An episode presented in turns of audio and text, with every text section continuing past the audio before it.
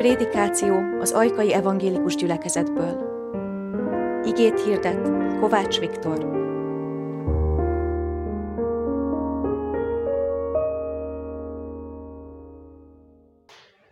Kegyelem nekünk és békesség Istentől, ami atyánktól és az Úr Jézus Krisztustól.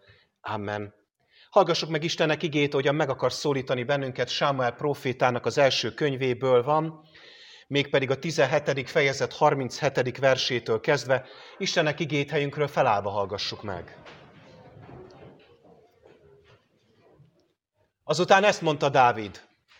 Az Úr az, aki megmentett engem az oroszlán és a medve karmától, meg fog menteni engem ennek a filiszteusnak a kezéből is. Saul király így felel Dávidnak, hát menj az Úr legyen veled. A Góliát, a filiszteus is elindult, és egyre közelebb jött Dávidhoz. Amikor rátekintett, megvetően nézett Dávidra, és szidni kezdte Dávidot Istenével együtt. Ezt mondta a filiszteus Dávidnak. Gyere csak ide, hadd adjam a testedet az égi madaraknak és a mezei vadaknak. Dávid így felelt a filiszteusnak, te karddal, láncsával és dárdával jössz ellenem, de én a seregek urának, Izrael csapatai Istenének a nevében megyek ellened, akit te kicsúfoltál.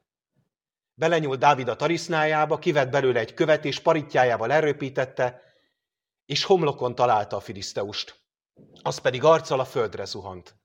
Dávid tehát erősebb volt a filiszteusnál. Amen. Eddig Istenek írott igéje, foglaljunk helyet.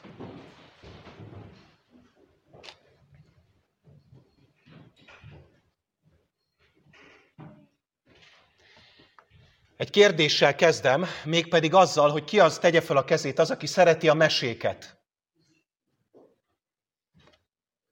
Felnőttek is nyugodtan, nem ciki. Mondjuk már egy-két mesét, amit szeretünk. Be lehet kiabálni, gyerekek, meg felnőttek is. Milyen meséket szeretünk? Mondd hangosan. Elvileg mindenki szereti a meséket, tehát csak tudunk mondani egyet-kettőt. Oroszlán király, Mátyás király, nagyon jó. Mi van még? Magyar népmesék, szuper. Milyen mesék vannak még, amiket... Micsoda? Boribon, igen. Ninjago, igen. Bogyó és babóca, így van. Csillagszemű juhász, nagyon jó. Gyűrűk ura, lebuktam, igen. Jó, igen. Különben a felnőttek is nyugodtan mondhatták volna, mert pontosan tudjuk jól azt, hogy nem csak a gyerekeknek készülnek mesék, hanem a felnőtteknek is. És amikor akár gyerekként, akár felnőttként kezünkbe veszünk egy könyvet, vagy leülünk a kedvenc sorozatunk elé, akkor még ha valóság alapja is van, de tulajdonképpen az egy mese. Ami el akar mesélni nekünk egy történetet, szórakoztatni, vagy éppen tanítani akar bennünket. Van egy visszatérő elem minden mesébe, akár a gyerekmesékbe, akár a felnőtt mesékben is. Van egy visszatérő elem, amit pedig úgy nevezünk, hogy a kisebb legyőzi a nagyobbat, vagy az esélytelenebb az esélyest, a kicsi jó legyőzi a nagy gonoszt. Ugye nagyon sok mesében és nagyon sok történetben, de sőt akár regényekben, és ez igaz, nem tudom én, Babszem Jankótól a trónok harcáig, vagy nem tudom én, a magyar népmeséktől egészen a Stranger Thingsig, mindenben igaz az, hogy a kicsi legyőzi a nagyot, a kicsi jó legyőzi a nagy gonoszt, még akkor is, hogyha semmi esélye nincs látszólag.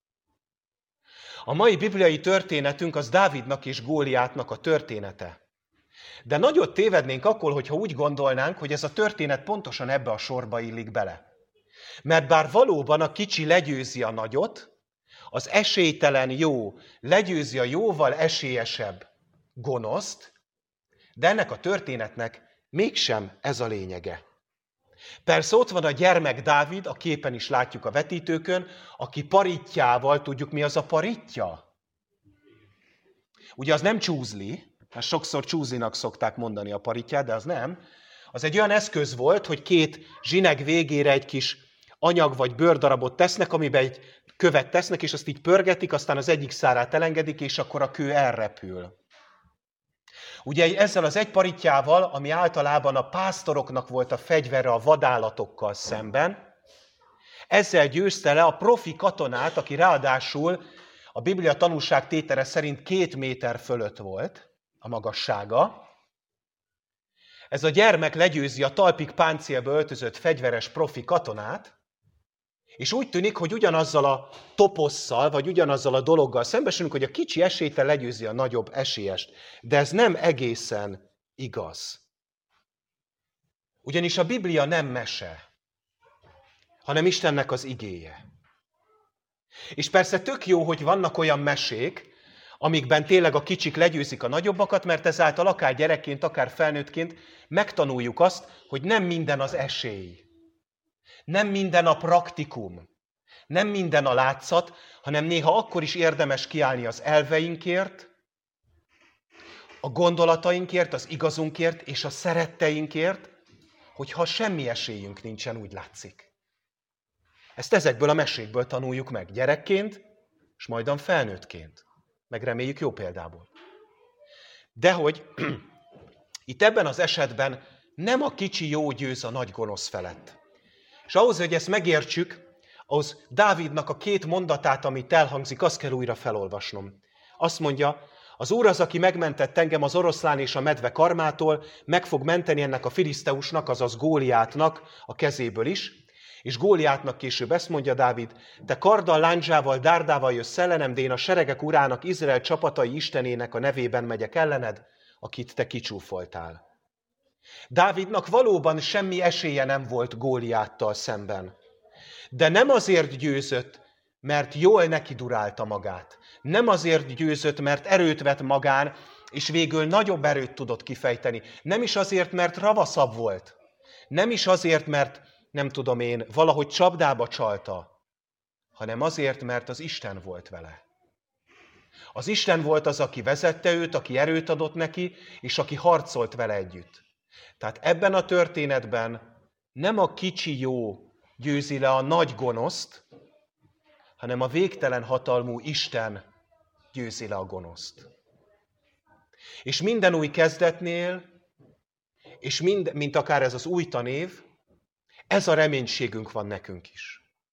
Hogy bármi itt is hoz a jövő, bárhogyan is történjen, nekünk nem kicsi jóként kell megküzdeni a nagy gonosz ellen, hanem ott van mellettünk és velünk a végtelen hatalmú Isten, aki győzelmet akar aratni.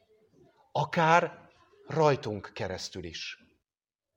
Ő az, aki oda tud mellénk, Dávidok mellé állni a Góliáttal szemben, vezetheti a kezünket, bátorságot ad, lelkesedést ad, akár az iskolában, akár a munkahelyen, akár magunkban kell megküzdeni a góliátokkal, ő ott lesz mellettünk.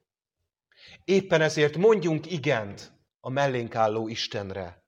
Mondjuk ki és határozzuk el magunkat, hogy igen, én azon az úton akarok járni, ahol az Isten megy, hogy ott lehessen mellettem mindig, amikor nekem arra szükségem van, vagy amikor épp hálát akarok neki adni.